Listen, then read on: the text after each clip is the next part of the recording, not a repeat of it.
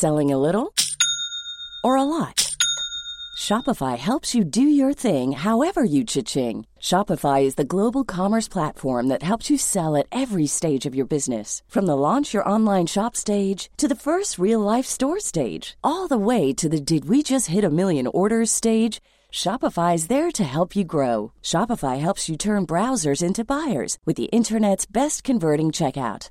36% better on average compared to other leading commerce platforms because businesses that grow grow with Shopify. Get a $1 per month trial period at shopify.com/work. shopify.com/work. Hey, I'm Ryan Reynolds. At Mint Mobile, we like to do the opposite of what Big Wireless does. They charge you a lot, we charge you a little. So naturally, when they announced they'd be raising their prices due to inflation, we decided to deflate our prices due to not hating you. That's right. We're cutting the price of Mint Unlimited from $30 a month to just $15 a month. Give it a try at mintmobile.com slash switch. $45 upfront for three months plus taxes and fees. Promo for new customers for limited time. Unlimited more than 40 gigabytes per month. Slows. Full terms at mintmobile.com. La bulle immobilière. La bulle avec Votre animateur, Jean-François Morin. Jeff Morin. Courtier et immobilier. son co-animateur, Kevin Filion. À chaque semaine, on reçoit des experts sur tout ce qui touche l'immobilier. et on jase. Des questions, des réponses pour tout ce que vous devez savoir dans l'univers immobilier. La bulle immobilière.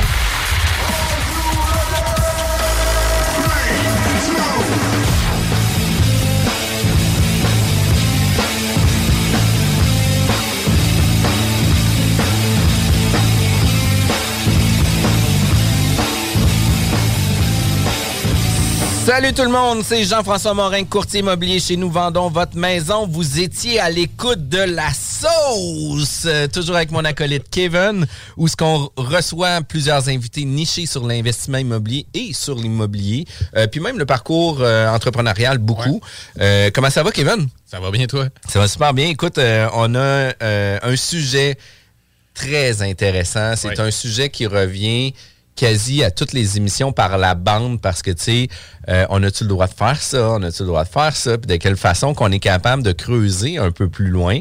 Euh, puis aujourd'hui, on a l'honneur de recevoir Richard Chermur. Bonjour. Bonjour. Comment ça va? Bah, très bien, merci. Merci d'être avec nous. Vous êtes directeur à l'école d'urbanisme de McGill. Euh, vous êtes un spécialiste niché sur l'urbanisme. Ouais. Puis vous allez être là pour partager un peu votre, euh, votre euh, expérience avec nous. C'est ça. Good. Euh, J'aimerais ça qu'on puisse faire un premier topo. Euh, pourquoi l'urbanisme? Euh, C'est quoi votre parcours? Euh, juste de nous donner un peu la table de, qui vous êtes. D'accord, alors j'ai pas commencé en urbanisme, j'ai commencé en immobilier d'entreprise. J'ai fait des études en, immobilier, en économie immobilière. Ça, c'était en Angleterre. J'ai travaillé à Londres, près de la City, dans un gros, une grosse boîte de consultants d'immobilier d'entreprise. Ensuite, j'ai quitté ça pour une plus petite boîte, mais pareil, de la consultation. On faisait ça en France euh, et, en, et en Espagne. Et j'ai fait ça pendant cinq ans. Euh, après quoi, bah, pour des raisons fam- familiales, il y a toujours une femme là-dedans. Euh, elle m'a amené ici euh, à Montréal. Euh, Enfin, pas. Elle m'a amené ici au Québec, à Montréal, euh, où j'ai fait une maîtrise en urbanisme à McGill. L'idée, c'était juste de me reconvertir un peu pour poursuivre une carrière immobilière euh, ici, euh, ici. Mais de fil en aiguille, j'ai fait un PhD et puis je suis devenu prof d'université. Euh, et entre autres, en ce moment, j'enseigne des cours sur l'immobilier et l'urbanisme. Ça, c'est vraiment le fun. Puis vous êtes enseignant actuellement euh, à l'Université de McGill, ça. qui est quand même une université reconnue, euh, je ne veux pas dire mondialement, mais vous avez quand même un créneau très bien développé aussi. Puis au niveau urbanistique, si on peut le dire, euh, je pense que vous avez réussi à développer des professionnels au-delà du guide, au-delà de tout ça. Là. Ben, c'est ce c'est ce qu'on essaye de faire d'ailleurs. On m'a invité à, à enseigner là-bas il y a maintenant 7-8 ans et en partie c'était pour essayer de rehausser le côté économique et, et immobilier donc euh, du, de la maîtrise. Et ce que ce que j'essaye de faire, on essaye de faire en sorte que les étudiants, au moins ceux qui suivent mon cours, soient à la fois euh, dans l'immobilier, comprennent évidemment euh, euh, euh, comment ça fonctionne, et dans l'urbanisme pour comprendre euh, comment les municipalités doivent réfléchir au développement de leur territoire. L'important, c'est que les étudiants comprennent le, le- le côté économique et financier de l'immobilier, parce que souvent les urbanistes n'ont pas conscience euh, des, euh, des tensions qui existent dans l'immobilier. euh, du rôle que joue le promoteur. Pour eux, le promoteur, c'est le grand riche qui construit des maisons, comme Ouais. Kevin ici. Mais c'est pas toujours aussi simple que ça. Ouf, pas. Mais ça, c'est votre background en, immobilier, en entreprise que vous dites que vous faisiez en Europe. C'était quoi, c'était quoi, grosso modo, un peu vos tâches ou qu'est-ce qui vous a Alors, forgé, formé de ce côté-là? D'accord. Alors, mes, mes, mes tâches lorsque je travaillais étaient de deux ordres. Euh, D'abord, il y avait le côté, je dirais, euh, euh, quotidien, qui était l'évaluation immobilière. C'est-à-dire, c'est comme ça qu'on faisait rentrer euh, l'argent au jour le jour. Il y avait aussi le côté courtage, le courtage de de- d'assez gros investissements, parce que c'était l'époque. ben, on parle de bulle immobilière. C'était la fin des années 80 où on était dans une bulle immobilière qui a craché sans doute. Peut-être parce que je suis arrivé dans le marché. Euh, ça- ça, euh, euh, mais, En toute modestie. en toute modestie, voilà. Mais il y avait quand même pas mal d'opportunités d'investissement. C'était les gros investisseurs du nord de l'Europe, les Suédois, les Anglais, où l'immobilier ne fonctionnait pas, qui lorgnaient le sud, qui lorgnaient l'Italie, qui lorgnaient l'Espagne. Et moi, à l'époque, donc j'étais, oui, je travaillais dans, dans une grosse boîte de consultants. On était basé à Paris et euh, on avait des produits euh, dans le sud. Et l'idée, c'était de faire le, le, le- le raccord entre les grands investisseurs du, Nord, investisseurs du Nord qui ne connaissaient pas le Sud, et puis les vendeurs du Sud qui comprenaient pas la logique euh, du, du Nord. Pour eux, on, on vendait ça sur un, un bout de table. Et moi, je disais non, il faut avoir des documentations, il faut euh, documenter les loyers, il faut avoir euh, tous les, tous les papiers du, de ce du, du produit que vous voulez vendre. Eux, ils disaient ben non, ici, ça se fait sur le bord d'une table. Je dis Ouais. ben non, si vous voulez vendre aux Suédois, c'est pas comme ça que ça se passe. Euh, euh, ils, sont, ils, ont- ils sont vraiment très carrés. C'est quasiment l'anthropologie un peu presque. c'était très culturel. Ouais. Et, et j'arrivais à jouer ce jeu-là parce que je suis euh, britannique, mais j'ai grandi en France. Donc, euh, je comprends un peu le côté latin. Et puis, bien de parenté, je suis britannique. Donc, j'étais placé entre les deux. Ouais. Euh, et c'était surtout ça. C'était d'anthropologie, de, de- de la sociologie que j'essayais de faire pour faire comprendre à chacun, aux, aux- aux Suédois, aux Anglais, qui ne pouvaient pas s'attendre à la même rigueur Ouais. euh, des vendeurs du Sud, mais aux vendeurs du Sud qui ne pouvaient pas faire n'importe quoi, sinon ils n'allaient pas Ouais. vendre. Et Ça de devait être des assez gros produits financiers ou des, dans ça, ça devait pas être des petits. non, non, non, c'était des gros produits. On, on- parce que c'était, on travaillait avec des, des, des, des, euh, euh, des- des- des- des sociétés d'assurance, des, des fonds de pension euh, du Nord qui cherchaient des gros investissements. Donc, euh, bon, à l'époque, euh, c'était euh, plusieurs centaines de millions là, là, de francs, mais ça, c'était un bout de temps. Donc, Ouais. on, on- on parle quand même de, de- de- de centres commerciaux, euh, d'édifices de bureaux euh, dans le centre-ville. Et c'était ce genre de choses sur lesquelles on travaillait. Alors évidemment, il y avait beaucoup de travail pour peu de résultats. On ne vend pas ce genre de choses tous les jours. Donc il y avait un énorme travail de, de relationnel aussi à faire. C'est vraiment, c'est vraiment intéressant. Puis, euh, au niveau du Québec, là, vous amenez euh, votre expertise aussi que vous avez vécue en Europe. Puis, vous venez transposer aussi vos connaissances dans l'enseignement avec le programme euh, que vous offrez à McGill. Puis, qu'est-ce qui distingue un peu le programme de McGill au niveau de l'urbanisme? Alors, je pense qu'il y a, plusieurs choses qui le distinguent. Euh, il y a, d'une part le fait que nos étudiants, beaucoup de l'enseignement se fait par atelier. C'est de, l'enseignement très pratique. Alors, d'autres écoles le font, mais nous, c'est le cœur de notre enseignement. Euh, L'autre chose, on, a quand même, et c'est quelque chose que j'essaye d'apporter euh, au programme, un point de vue, je dirais, euh, un peu critique sur l'urbanisme. C'est-à-dire qu'on on est, on est des urbanistes, ça c'est sûr, mais il faut comprendre qu'il y a d'autres acteurs. Il n'y a pas que les urbanistes qui construisent la ville, et notamment, mon expérience me fait porter le regard sur les promoteurs, sur les constructeurs, pour essayer de sensibiliser nos étudiants au fait que la ville ne se construit pas tout seul et qu'en fait ce ne sont pas les urbanistes qui construisent la ville. Les urbanistes essayent d'organiser ce qui se passe, mais finalement ce sont les promoteurs, ce sont les financiers euh, qui font la construction et donc on est obligé de, de les comprendre et puis de ne pas les voir comme l'ennemi. Et je pense que c'est ça un peu le danger parfois. Puis c'est souvent ça le problème. Puis tu sais, moi je pense que l'urbanisme ou le, le comité d'urbanisme de la ville de Lévis, par exemple, ou de la ville de Québec, c'est eux qui viennent établir la stratégie de développement ou de la croissance de la municipalité, la densification de la municipalité. Puis les promoteurs et les sont des partenaires de la ville Oui. pour mettre en application la tactique pour réussir la, la stratégie glo- globale. Puis ça, c'est quand même super important. Puis, tu sais, malheureusement, on a toujours l'impression qu'avec les municipalités, euh, les promoteurs sont toujours des méchants, puis c'est toujours eux. Puis, tu sais, la réponse de l'urbanisme, c'est toujours non. C'est toujours plus facile de dire non que de faire des vérifications. Euh, puis, tu sais, qu'est-ce que j'aime de votre approche, c'est d'amener aussi un- une application beaucoup plus grande en disant, ben écoutez, c'est des partenaires, c'est ceux-là qui vont venir à faire rayonner la municipalité. C'est ces entrepreneurs-là et ces promoteurs-là qui vont faire les constructions puis qui vont prendre aussi le risque parce que la ville, mais c'est ça, c'est ce que j'essaye beaucoup d'apprendre à mes étudiants ou de sensibiliser à la prise de risque, que ces promoteurs, ils prennent des risques, que euh, le temps est très important, que plus on prolonge les négociations, ben, plus le risque grandit, plus il y a des risques de perte, plus les, circonstances changent, et que donc, non seulement de, comprendre ce que veut faire le promoteur, mais aussi de comprendre que euh, de, laisser un dossier trois mois sur la tablette, c'est un, coût énorme pour un promoteur. Financièrement, certes, mais en termes de risque, que les choses changent et que, le promoteur n'est pas capable de prévoir. Ça peut mettre en péril aussi le développement du projet, ça peut mettre en mhm. péril aussi la croissance de la municipalité qui qui peut être retardé parce que l'entrepreneur ne réalisera pas le projet dans le même temps. Ça peut retarder aussi les projets structurants au niveau euh, du transport en commun, au niveau des tramways, etc., etc., parce que justement, les, entrepreneurs sont euh, mis sur la sellette, sont mis de côté, puis c'est nous qui prenons la décision, puis attend qu'on prenne la décision. Puis il y a aussi, tu sais, au, niveau des municipalités, un des, grands défauts que moi je trouve, c'est que la main droite parle pas à la main gauche. Euh, puis là, ça devient très difficile d'arriver à coordonner l'ensemble d'un projet. Puis récemment, on a fait un projet de, un projet d'ensemble avec la Ville de Québec pour un 54 logements.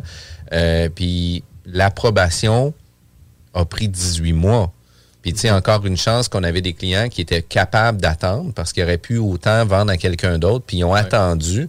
Mais 18 mois pour une approbation parce que là, oups, le département, puis la COVID, malheureusement, a eu beaucoup le dos large aussi pour les différents professionnels des, des municipalités. Puis Christy, ça devient compliqué, là. Mais, je pense que il y, a quelques problèmes de, base, à mon avis, dans la manière dont on, enseigne l'urbanisme. Et euh, une des choses, c'est que beaucoup d'urbanistes n'ont jamais fait une analyse financière d'une promotion.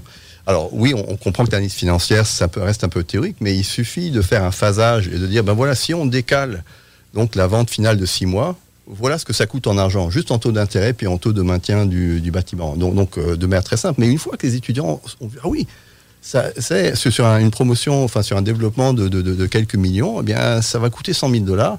Et comme la marge est assez maigre, eh bien, ces 100 000 dollars, c'est peut-être la marge du promoteur. Puis, puis, euh, puis le 100 000 dollars peut être fluctué par les taux d'intérêt, peut être fluctué de par les coûts des matériaux, etc. fait que la marge est à 100% assumé par le promoteur et l'entrepreneur. Et ça, c'est l'autre chose qu'on essaie d'expliquer, c'est qui prend quel risque? On dit, ben, la, dans, la promotion, euh, il y a les banques qui prennent très peu de risques. Ensuite, il y a le financement mezzanine, c'est un peu plus risqué. Mais celui qui est vraiment ado, c'est le promoteur qui risque de perdre sa maison s'il n'y a pas la marge euh, suffisante. suffisante. Suffisante. Puis, ils sont toujours cautions souvent de leur projet aussi. Ben, c'est ça. Et, on parle beaucoup de, donc, de, ces questions de cautionnement que, que, vraiment les, promoteurs, ils n'ont pas que de l'argent à perdre. C'est leur maison, c'est leur voiture, enfin, c'est tout.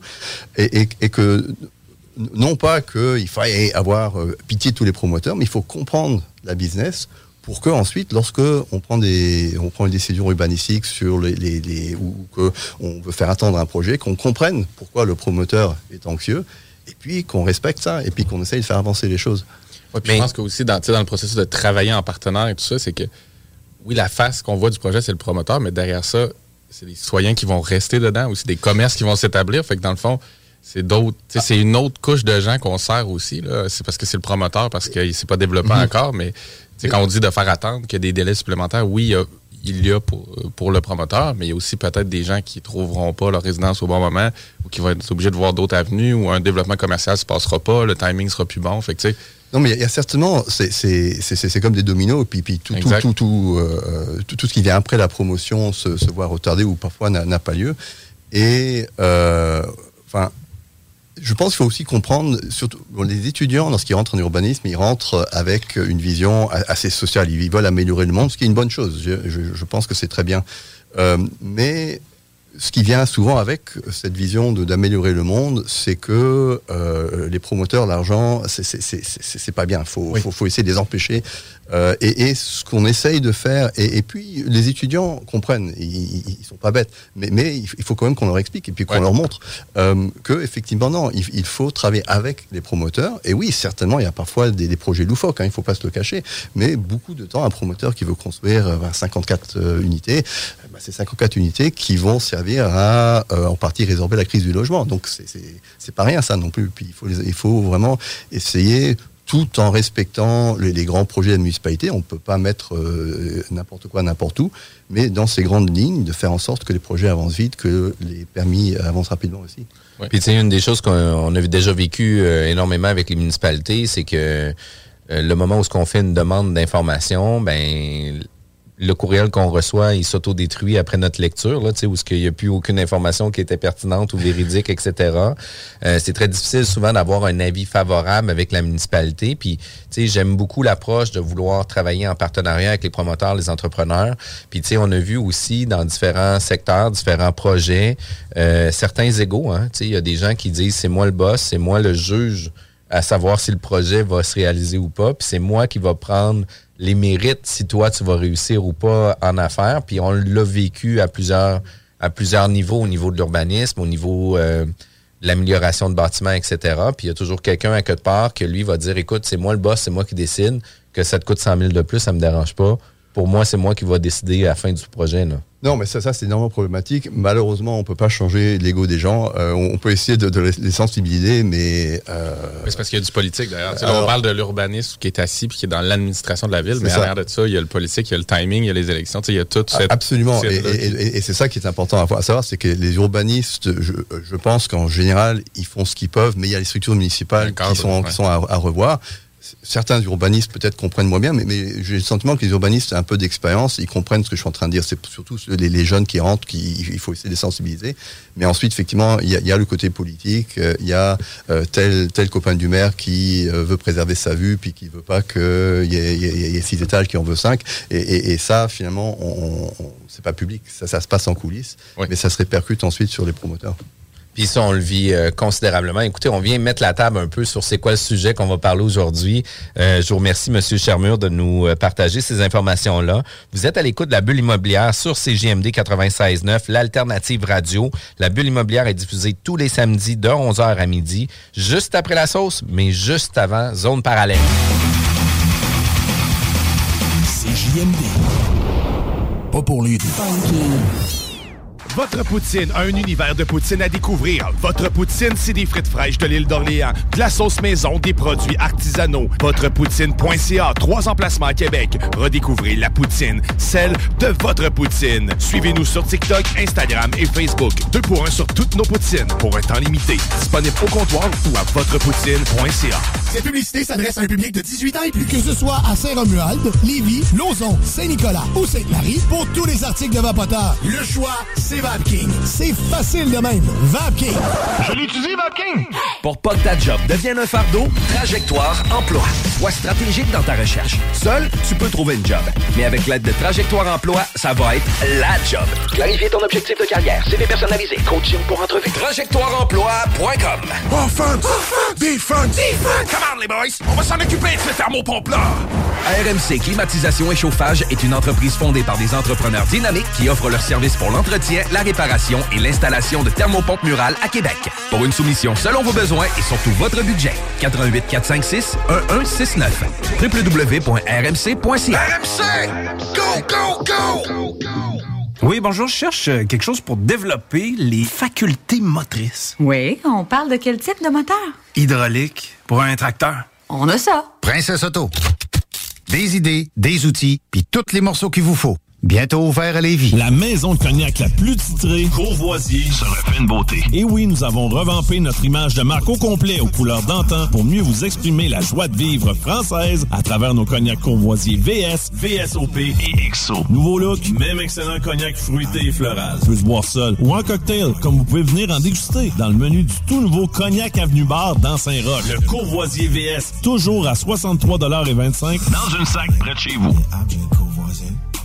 96 De retour à la bulle immobilière avec Kevin Filion de Plan de match Renault. Pour vos besoins d'analyse, d'optimisation, pour vos projets immobiliers, contactez-le directement sur sa page Facebook, Plan de match Renault au pluriel. Ou sinon, est-ce qu'on peut te rejoindre par téléphone?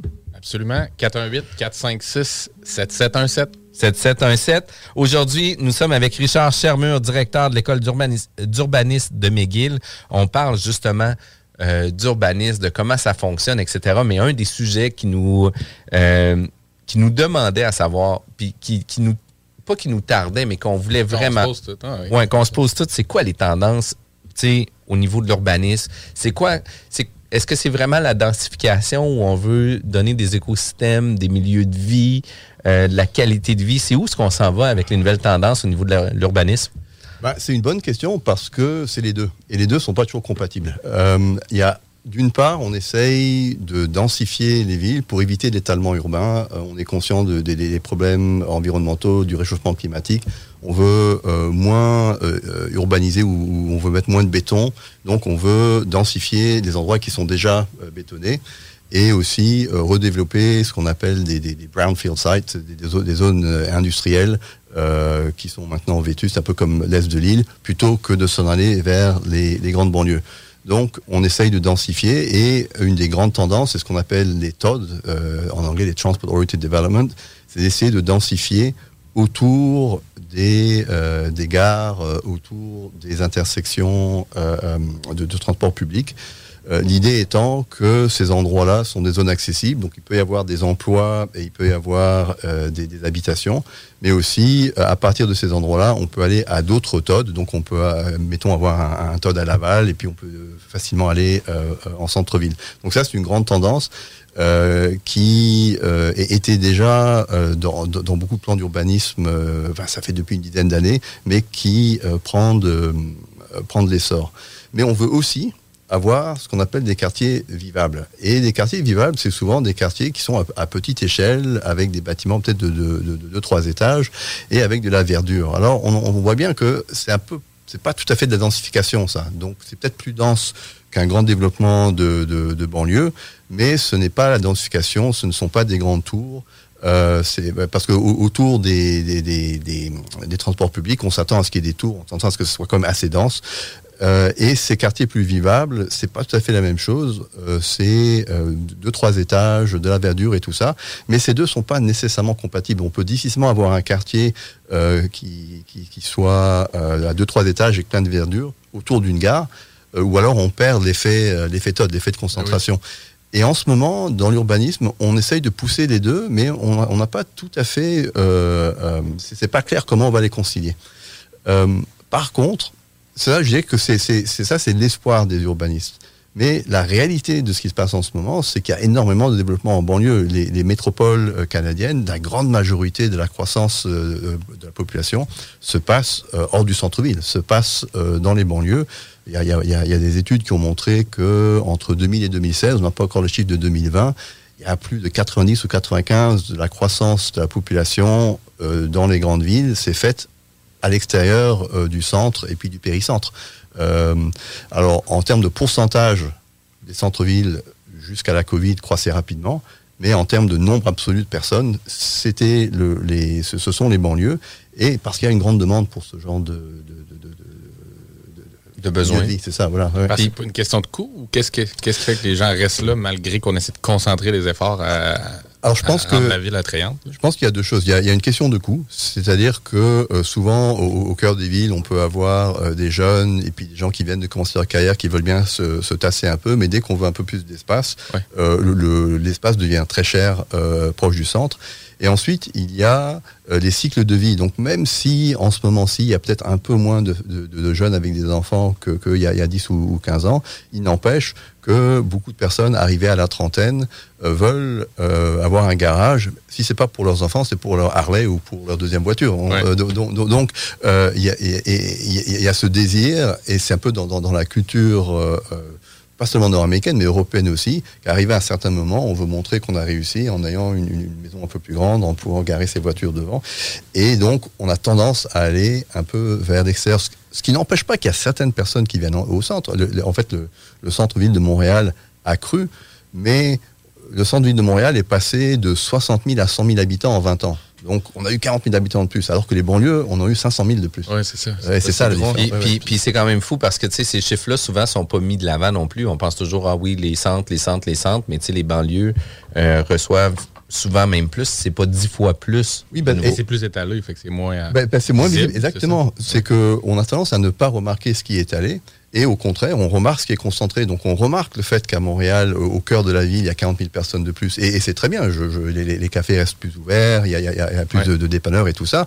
Mais on oublie que ces 40 000, face à la croissance de la population de la RMR de Montréal, euh, c'est c'est très peu. C'est très peu. Puis quand- moi, c'est, euh, juste pour revenir sur le principe du TOD et des quartiers vivables, est-ce que c'est possible de les faire cohabiter dans le sens, est-ce que c'est possible que euh, tout près justement du réseau structurant, ça soit assez dense, puis que tranquillement ça, ça se dilue ou ça laisse place à dire bon ben moi je veux plus d'espace, je vais dans un quartier plus bas, je vais être à 10, 15, 20 minutes. Euh, tu sais, y a-t-il une façon de Oui, marier les deux ou? Je, je pense qu'effectivement, il y a une façon de marier, puisque vous suggérez, c'est tout à fait ce, que, ce, qui, ce qui pourrait être fait, et je pense que c'est ce qu'on essaye de faire. Mais euh, il reste que souvent dans les discussions, il y a une opposition de ces principes plutôt que qu'effectivement d'essayer de, les faire se, marier, parce qu'ils peuvent coexister, comme vous l'avez euh, décrit. Euh, et c'est vers là qu'on va devoir s'en aller, parce que surtout dans les grandes villes, le principe des TOD, il y a beaucoup d'avantages. L'idée, c'est que ça évite la congestion, ça, évite les voitures sur, les rues. Puis ça, c'est pas une mauvaise chose, même si on a sa propre voiture, on ne veut pas toujours être pris dans le trafic avec.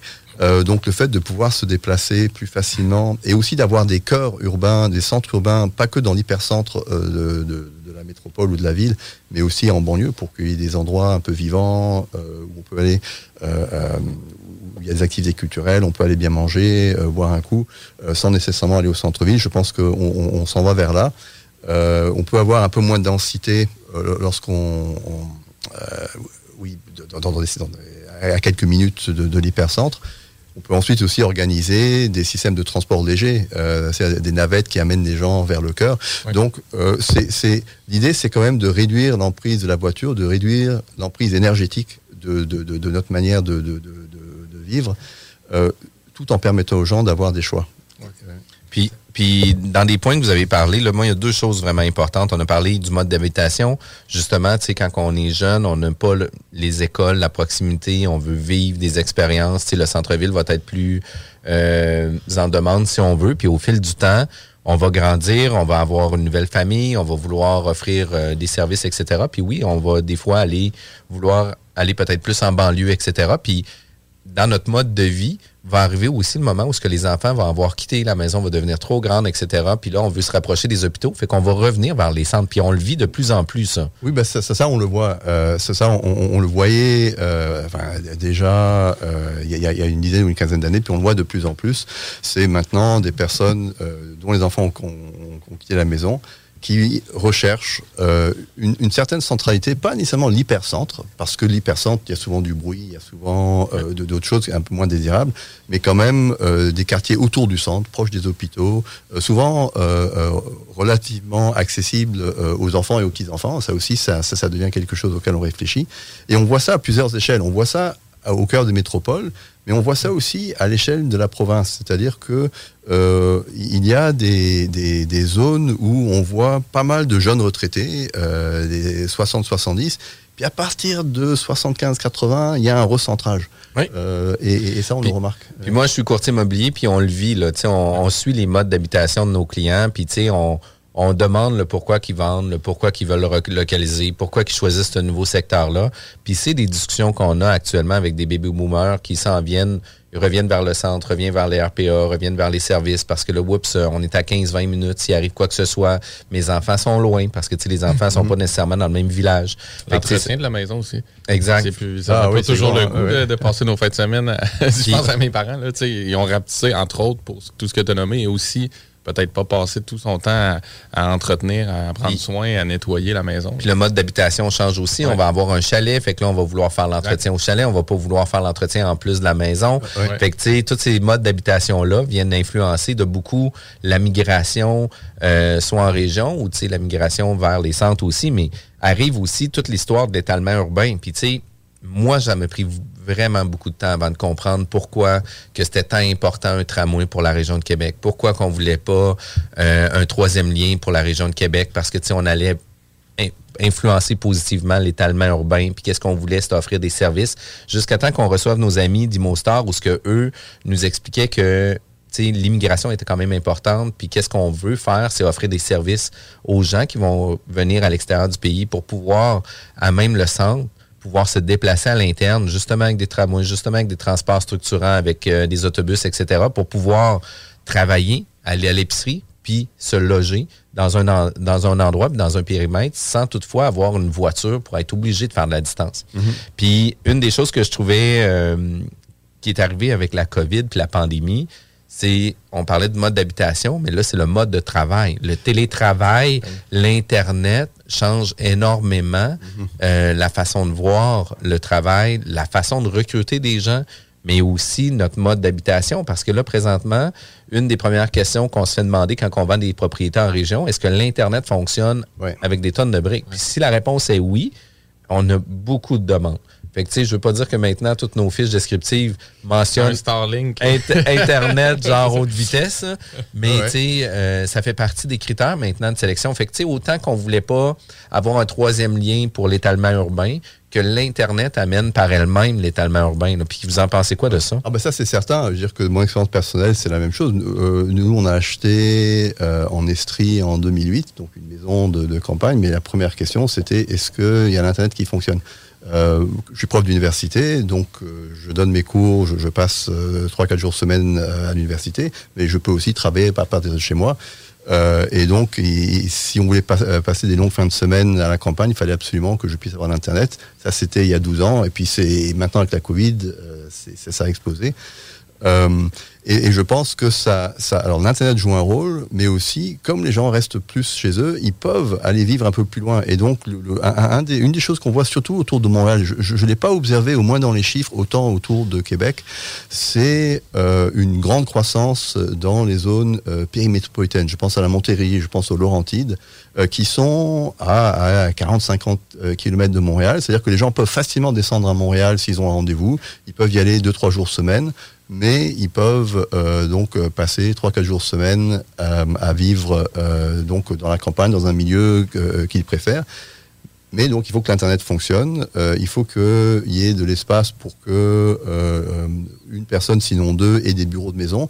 Donc on, on- on- la, la reconfiguration interne des, des- des maisons change. Les espaces. Ça. Puis, puis tu sais, au niveau des maisons traditionnelles, bungalow, trois chambres au rez-de-chaussée, salle de bain, aire de vie ouverte, un peu salon, cuisine, salle à manger, sont en train de changer pour avoir des espaces, sans dire fermés bureaux, mais avoir des espaces bureaux avec la luminosité où ce que moi, je vais pouvoir travailler, parler au téléphone, puis ma conjointe va pouvoir être sur un même étage que moi, dans son bureau, parler au téléphone sans nécessairement qu'on vienne... euh, Puis à table, euh, à table de cuisine. là. Ouais, ouais. C'est fini ce mode-là. Non, non, mais c'est ça. Je pense qu'il y, a- il y a deux ans, on travaillait en urgence, on était sur le bord de la table de cuisine, et maintenant qu'on on, on voit, un- on perçoit un peu mieux comment ce sera à long terme, les gens qui vont travailler chez eux se disent, ben, on peut pas travailler dans ces conditions-là. de, de- pardon de vous couper, de façon macro, là, vous disiez que de 2000 à 2016, les- tous les services d'urbanisme, les villes essayaient de retenir les gens, d'éviter l'étalement qui, qui se faisait de lui-même.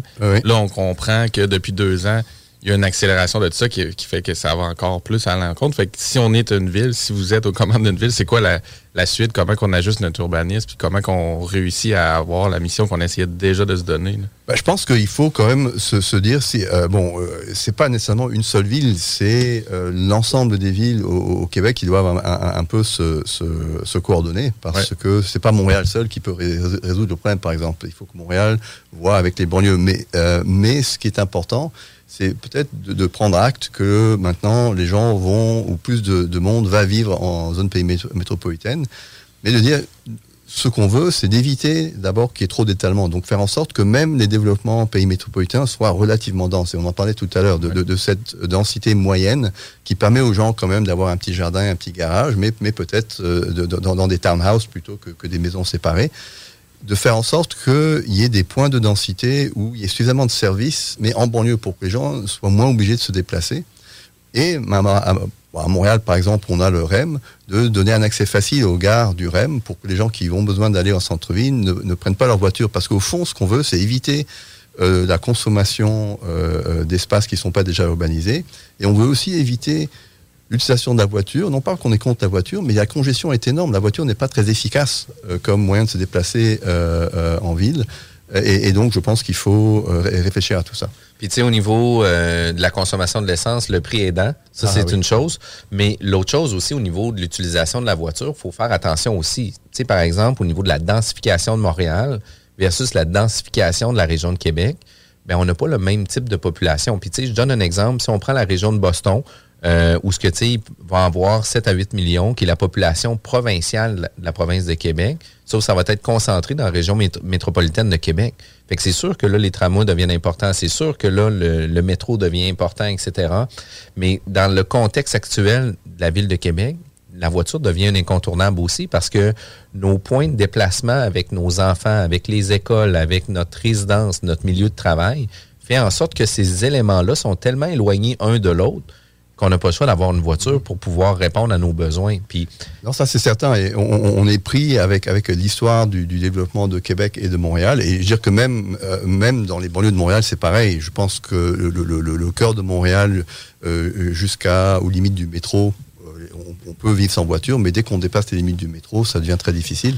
Euh, je pense qu'on est pris avec ce qu'on a, et ça, il faut le reconnaître, qu'on ne va pas faire disparaître la voiture. Ce qu'on peut essayer de faire, c'est de faire en sorte qu'on s'en serve euh, moins ou vraiment lorsque c'est nécessaire.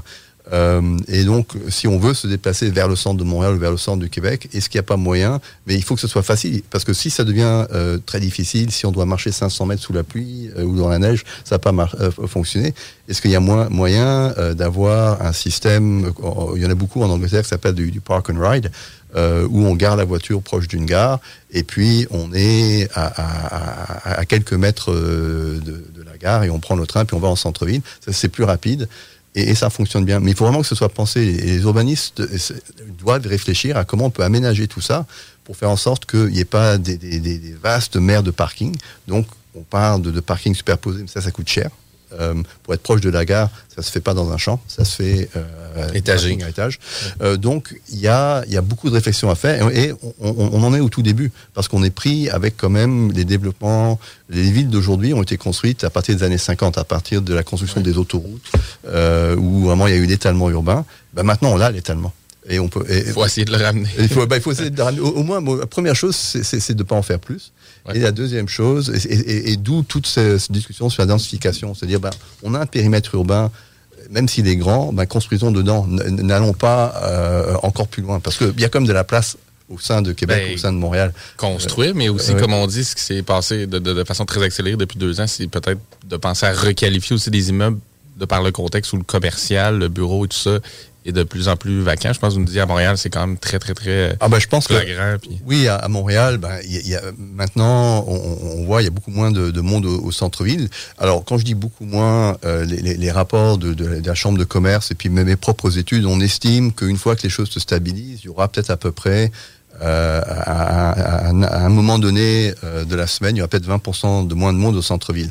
Donc d'un côté, c'est bien, il y a 80% du monde, mais 20%, c'est beaucoup. Si c'est 20% de moins de, de bureaux utilisés, il va y avoir des bureaux vacants, et ce, ça va être pas la place Ville-Marie, ça va être les bureaux de classe B ou C, un peu en, en péri-centre. Et qu'est-ce qu'on fait avec?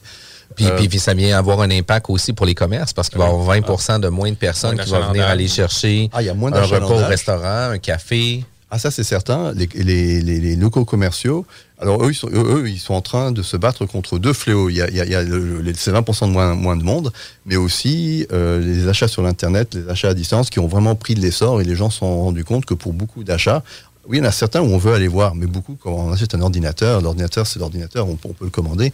Euh, c'est pas comme une veste où peut-être. euh, est-ce que c'est est-ce que c'est simple de convertir? Parce que tu sais moi une, des choses que, que je réfléchissais au niveau des immeubles à bureaux euh, tu sais on est déjà localisé dans des prime spots c'est souvent du base building où ce que tu sais on a des colonnes à tous les 15 pieds on a un extérieur puis l'intérieur généralement on pourrait les stripper il y a déjà un ascenseur on est capable de moduler l'ascenseur pour donner des usages exclusifs à ceux, les résidents ou les commerçants. Est-ce que c'est simple de reconfigurer ou de revoir, par exemple, un immeuble à bureau puis de le convertir en immeuble à logement? En général, c'est moins simple qu'on le pense, parce que c'est vrai que c'est des, bâtiments standards euh, en, béton, donc a priori, c'est pas trop compliqué. Le problème, c'est la profondeur des plateaux. Que lorsqu'on construit des habitations, on peut pas avoir trop profond. Il faut quand même de la lumière et de la ventilation, alors que dans un bureau, euh, on peut avoir des plateaux beaucoup plus profonds. Donc, qu'est-ce qu'on fait avec l'espace central? Euh, Alors, est-ce qu'on va trouver un moyen? Alors, ça, c'est peut-être une question à laquelle les architectes euh, peuvent répondre. Mais ce que j'ai entendu, c'est que ça pose quand même euh, des, des problèmes assez, assez sérieux.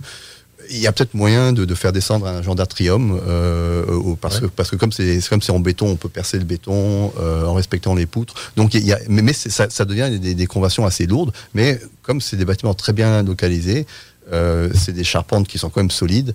euh, Il y a moyen de les convertir, mais c'est pas aussi simple qu'on le pense. C'est pas juste une question. eh bien, on va changer la- l'affectation du bâtiment et puis dans deux ans, on va avoir des habitations. Ben non, mais définitivement, ça, parce- débute, ça débute quand même. Je pense que j'ai vu la semaine passée, c'est, on avait parlé avec Francis chez, Graph Synergie, mais je sais pas si c'est un de ses clients, mais il me semble que j'ai vu à Toronto, je crois, ou Vancouver, qu'il y a- qu'il y a- qu'il y a déjà des assez gros bâtiments qui, Mhm. que, que le- l'enveloppe est débloquée puis qui, tu sais, qui commencent à Alors- requalifier l'immeuble en résidentiel. Évidemment, c'est des gros montants, plusieurs dizaines ou centaines de millions, mais Non, il va y avoir ça- des projets qui vont se faire, donc une expertise qui va se développer. puis- Effectivement, l'expertise va se développer. On va trouver qu'il y a certains bâtiments qui peuvent être reconvertis et d'autres pas, mais c'est certain qu'on va regarder ça de près. Euh, mais il y, a- quand même des alternatives aussi. Donc je pense que ça, c'est c'est une, une- une vocation, c'est d'en faire du, du résidentiel. Mais euh, de- de- dans des, des villes, euh, on parlait dans les années 80 ou 90 euh, des lofts. Ça, c'était des vieux bâtiments industriels en briques et qui ont attiré pas mal de, de, de, de start-up, euh, pas mal de, de, de, euh, d'artistes et autres. Et on se dit, ben, maintenant, il n'y a plus de lofts. Les lofts, c'est devenu cher. Mais il n'y a aucune raison que ce soit des briques. On peut faire ça dans le béton aussi. Et donc, une autre possibilité, c'est que certains de, de ces bâtiments gardent leur vocation économique, mais plutôt que d'être des, des, des, bureaux, euh, deviennent des ateliers, parce que c'est du béton, ça, c'est Oui. c'est- c'est- c'est- c'est du dur. Et il y avait une grande demande de, de- de- de petites entreprises pour avoir des espaces au centre. Eux, ils ont été évacués, au moins, je pense, à Montréal, euh, vers Anjou et ailleurs. Ben, Peut-être maintenant, il y a une possibilité pour qu'ils reviennent. Et ça rendra le centre-ville plus intéressant, ça fera vivre le centre-ville plutôt que d'avoir que, que des, des, des c'est ça, parce que le, le- parce que le centre-ville va changer, la nature va changer. Tu sais, je- moi, je reviens toujours avec la même question. Jeff va me dire, c'est encore la même question, mais tu sais, oui, requalifier des immeubles commerciaux, des immeubles à bureaux en résidentiel, mais maintenant, pourquoi, comme citoyen, on a le goût d'aller vivre Ben- en plein centre-ville si maintenant on a la possibilité de télétravailler et que nos bureaux ne sont plus là? C'est- en même temps, il y a toute une question de coût aussi parce que, tu sais, on donne des services, il y a les métros, il y a le transport en commun, il y a toutes les taxes aussi au niveau des centres versus en banlieue que ça va coûter moins cher parce qu'il y a moins de services. Puis quand on va vraiment plus loin, là, où ce que, tu sais, on est plus dans des, des campagnes où ce que là, tu sais, il n'y a pas de services municipalisés d'eau ou d'aqueduc, ben, les taxes sont encore moins chères. Fait il y a toute l'histoire de coût aussi, là. Alors, il y, a- il y a l'histoire de coûts, mais à l'inverse, il y a, a l'histoire des revenus, parce que des, des centres-villes du type euh, Montréal, et puis j'imagine euh, à Québec, mais que je connais moins bien, euh, eux, ils sont en train de dire ben, d'où vont venir no- notre financement municipal, parce que le financement municipal, ça reste quand même les taxes immobilières. 85 des revenus, c'est pas 90, proviennent des taxes. Et, et tout ce qu'on vient de décrire, ça va correspondre à une baisse de la valeur de l'immobilier au centre-ville, mais ça, c'est des gros générateurs de, de taxes pour ces villes-centres. Oui. Donc, est-ce que, est-ce que les villes-centres vont pouvoir se maintenir? Alors, je pense que oui. On, on a déjà vu des époques où les centres-villes périclitaient. Euh, au début des années 70, le centre de New York, c'était quand même pas génial. Euh, euh, les années 80, le centre de Montréal périclitait aussi. Mais ça va peut-être prendre 10 ou 15 ans pour retrouver euh, la, nouvelle La forme du centre-ville. ouais, c'est ça, ça. voilà. OK. Ben écoutez, c'est vraiment intéressant. Puis euh, pour vrai, on peut avoir des segments de 30 minutes. C'est quand même très simple.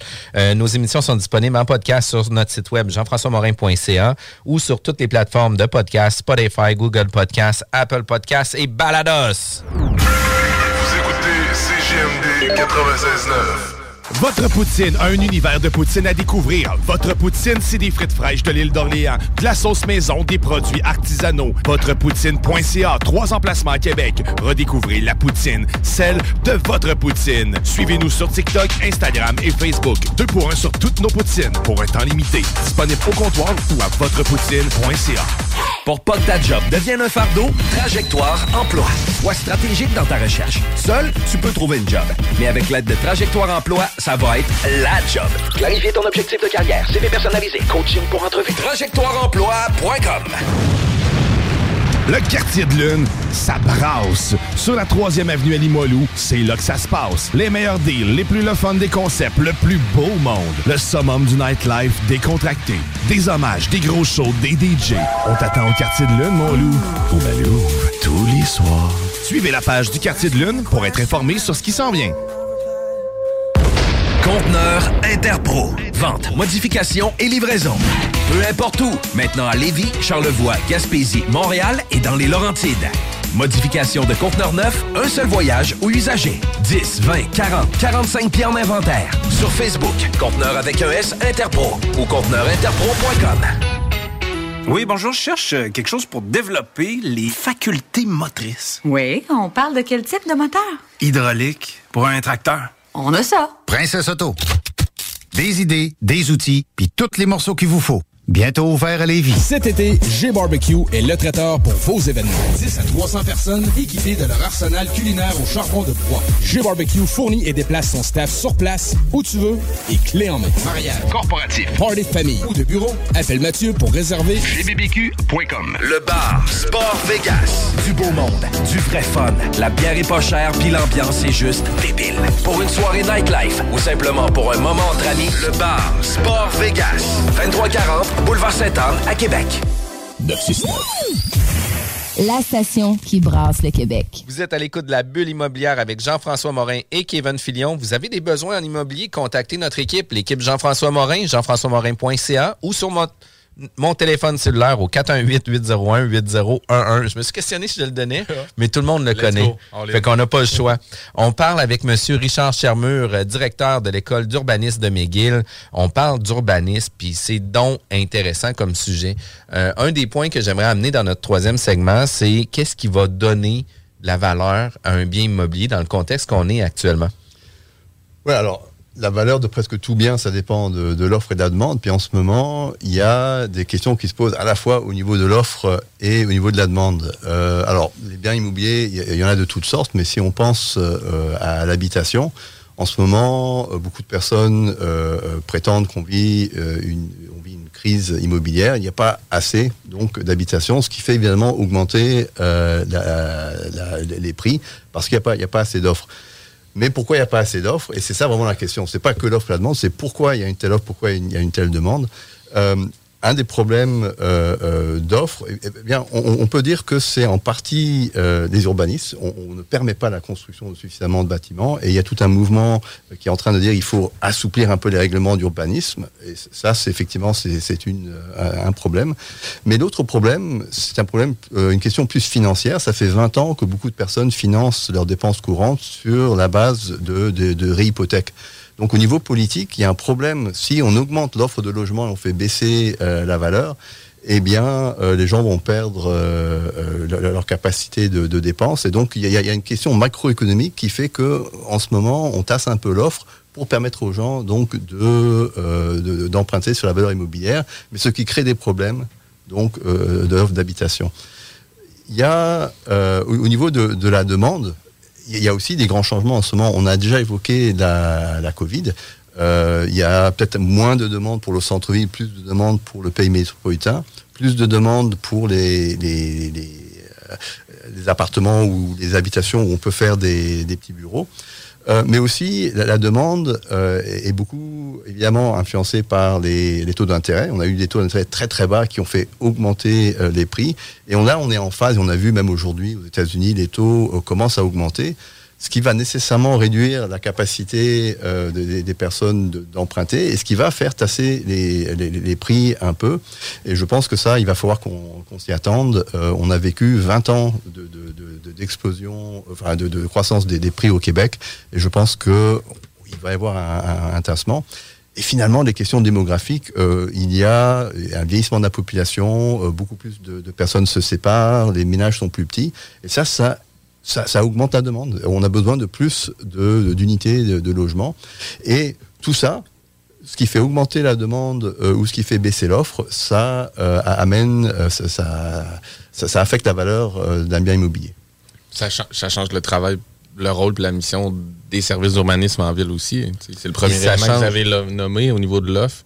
Euh, C'est eux qui ont, qui ont Bah. un mot à dire ou qui peuvent soit ouvrir ou fermer les valves. Ou... Eh bien, effectivement, les, les- les services d'urbanisme- ont un rôle à jouer. Je pense que euh, leur rôle, c'est pas le seul rôle. C'est pour ça que j'ai évoqué pas mal d'autres choses, parce qu'il y a quand même des personnes qui prétendent que la, la- la seule euh, entrave à la construction, euh, ce sont les urbanistes. Ça, je non, pense, c'est une exagération. Mais il est certain que euh, plus les règles urbanistiques sont, strictes ou sévères et moins on permet de la construction, eh bien, euh, euh, moins il y aura d'unités et plus la, valeur des biens existants va augmenter. D'ailleurs, il y a, la, directrice de, de, Laurence Vincent, qui a fait une intervention à la Chambre de commerce la semaine dernière, qui justement elle, expliquait les, déboires qu'elle a avec les services d'urbanisme de la ville de McGill. Euh, il y a un grand projet sur un terrain vague à côté du, euh, pont Jacques-Cartier euh, qui allait avoir, je pense, c'était 2000 unités d'habitation, mais parce que la ville euh, veut un quartier plus vivable, le, le projet a été ralenti, le nombre d'unités baisse. Et là, il y a une vraie euh, incompréhension et je- euh, entre la ville d'une part et la, promotion d'autre part. Mais tout ça, ça revient à la valeur immobilière parce que si ce genre de, de- de limitation de l'offre se passe partout à Montréal, c'est sûr qu'on va pas résorber. Ça diminue. Euh, oui, ça diminue l'offre et donc les, les- les prix vont rester très élevés. Alors quand on est propriétaire, c'est très bien. Mais il y a beaucoup de personnes qui ne sont pas propriétaires, qui veulent accéder à la propriété, et je pense surtout aux jeunes, euh, qui pour eux, pour l'instant, ils sont face à un mur. Euh, et, et, lorsque on a des entraves du type urbanistique euh, que euh, Laurence Vincent a décrit, eh bien on peut se demander si ville ne pourrait pas revoir un peu certaines de ses manières de prendre des décisions, ne serait-ce que pour avoir une, clarté dans ce qui peut être fait pour que les, promoteurs ne prennent pas des risques et, et- doivent ensuite revenir sur leur projet. Puis est-ce que ça se peut aussi que les règles d'urbanisme so- soient mises en place sur une prévision qui va peut-être ne pas refléter exactement les besoins futurs. Parce que, tu sais, on est toujours à prévoir le futur, mais on ne sait pas comment que le futur va réagir, dont la COVID qui est arrivée dans nos vies, dont l'étalement urbain, dont le nombre de séparations qui augmente, qui fait en sorte qu'on n'a plus besoin d'autant de grands logements versus qu'on a eu à un certain moment besoin de grands logements. Fait que, tu sais, on a plusieurs régions dans la région de Québec où on doit avoir un pourcentage de grands logements. Euh, peut-être qu'au fil du temps, l'urbanisme va moduler aussi des zonages déjà déjà existants, où ce que il y avait un nombre de grands logements exigés, où ce que ça va changer au fil du temps pour peut-être ramener ça à des plus petits logements ou pour répondre à une nouvelle offre ou une nouvelle demande par rapport à tout ça? Oui, ben, je, je- pense que c'est euh, le- le- les urbanistes doivent, euh, enfin, doivent modeler leur plan. Le problème, c'est que ça prend souvent une dizaine d'années à changer un, zonage. C'est que les, plans d'urbanisme, même si dans les lois, ça va être renouvelé tous les cinq ans, en réalité, c'est après à tous les dix ans qu'on revoit ça. Euh, et donc, ça, ça, ça, avance très lentement. Euh, mais il y a quand même des nouvelles tendances en urbanisme et il y en a un qui, pourrait être intéressant, c'est, je- connais que le terme anglais, c'est form-based code. C'est où euh, on fait un zonage non pas tant sur, sur le, le type d'unité, le type d'habitation, mais sur la forme générale du bâtiment. C'est-à-dire qu'on on, on dit vo- voilà les normes architecturales, voilà les normes de hauteur, puis en gros faites ce que vous voulez à l'intérieur. J'exagère un peu, mais, mais ça c'est une tendance qu'on voit dans, dans, dans, dans plusieurs villes et même il y a certaines euh, banlieues euh, de, de Montréal qui ont commencé à planifier certains endroits comme ça, ce qui donne une beaucoup plus grande liberté aux promoteurs à l'intérieur d'un cadre. Évidemment, on ne peut pas construire n'importe quoi, mais à l'intérieur d'un euh, cadre architectural euh, et, et de d'occupation du sol, euh, peuvent en fait construire les unités dont le marché a besoin. Pense- juste basé sur l'architecture, mais pas sur l'usage. Exactement. Voilà. Que La volumétrie, puis on essaie qu'il n'y ait pas de. C'est de- ça. de Et, et évidemment, il y a des usages qui sont moins compatibles que d'autres. Donc, on- Ouais, donc, c'est ça. donc- donc- donc, euh, par exemple, que ce soit euh, commerce, bureau, habitation, c'est pas trop grave, mais on va pas mettre une usine, évidemment, on s'entend, euh, dans une zone résidentielle. on va toujours demander d'avoir un usage mix, par exemple le rez-de-chaussée commercial puis les unités résidentielles par le dessus, mais après ça, faites-le comme vous voulez. Là. Ben, ben, c'est ça. Et, et- et- mais de- de- dans les normes de ce qu'on attend du- d'un point de vue visuel et d'un point de vue de- Apparence. euh, d'apparence, c'est ça. Et, et je pense que ça, ça, ça permettrait donc euh, à- aux, promoteurs de pouvoir réagir plus rapidement et de pouvoir livrer au marché ce dont le marché a besoin maintenant et pas ce dont les urbanistes pensaient que le marché aurait besoin dix ans avant lorsqu'ils faisaient leur plan. Exact, parce que c'est un des, c'est une des contraintes les plus importantes qu'on va vivre par rapport à ça. Puis c'est pas nécessairement. Puis, puis c'est là que moi je trouve que le promoteur devient un partenaire puis un allié à la municipalité justement pour répondre à un besoin de la population. Parce que si la municipalité empêche un promoteur de faire des petites unités parce que pour lui, ça pourrait être rentable, mais en même temps, ça cause que si c'est rentable pour lui, c'est à cause qu'il y a un besoin pour euh, ce type de logement-là. Puis le fait d'amener plus de gens, ben, va faire en sorte qu'on va amener une vitalité aussi dans, dans, dans la ville. Fait tu sais, c'est, je trouve ça vraiment intéressant comme vision par rapport à ça. Puis une des choses que vous enseignez aussi à l'université, c'est aussi d'avoir, oui, une valeur euh, du projet, de pouvoir faire une analyse financière de base. Vous n'allez pas aller embarquer dans les grands euh, paramètres de qualification d'un immeuble ou de financement, etc., mais au moins d'amener ça pour euh, vos étudiants pour qu'il y ait toujours ce souci financier-là en arrière. Puis ça, je pense que c'est un pas en avant là, sur l'urbanisme, mais beaucoup. Là. Non, bah, ça, c'est certain. Il y, a, y y a deux raisons pour lesquelles je fais ça. C'est d'abord, je pense que les urbanistes doivent comprendre euh, comment fonctionne le financement d'un immeuble. Euh, donc, on, on achète le, le terrain, il y a les constructions, il y a les coûts euh, connexes, il y y a le financement, euh, on doit réfléchir à la vente. Euh, et on réfléchit à la vente au début du projet. Donc, euh, ils comprennent que quand le projet dure 24 mois, bah, comment on fait pour prévoir la valeur? Bah, Je dis oui, c'est un problème, c'est ça le risque. Euh, donc, on, passe à travers tout ça. Mais l'autre chose, c'est que une fois qu'ils ont un peu compris comment ça fonctionne, je pense que ça ouvre la porte au dialogue avec les promoteurs parce que c'est une manière de penser à l'immobilier. Alors, les urbanistes, c'est sûr qu'ils pensent à la ville, qu'ils pensent à l'avenir de la ville, à, à comment aménager le territoire, et c'est très bien. Mais il faut aussi qu'ils comprennent que lorsqu'ils parlent à un promoteur, le promoteur, euh, il ou elle, est face à, des chiffres, est face euh, à, un projet qui doit être financé, euh, qui donc doit, avoir lieu assez rapidement pour que la marge soit faite. Et s'ils comprennent comment cette analyse est faite, ben, je pense que ça ouvre une porte au dialogue. Puis, puis tu sais, le point le plus important, vous l'avez mentionné, la faisabilité d'un projet n'est pas sur l'esthétique, mais sur le rendement financier.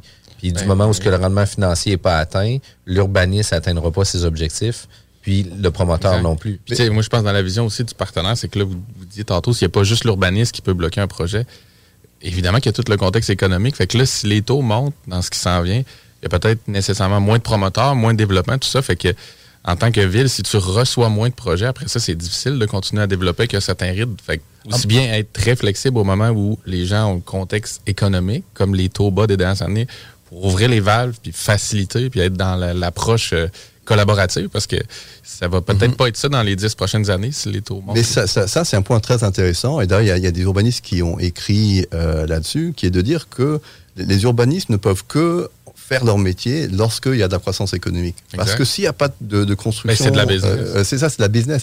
Euh, les urbanistes peuvent orienter la business, mais, mais ne sont pas créateurs de business.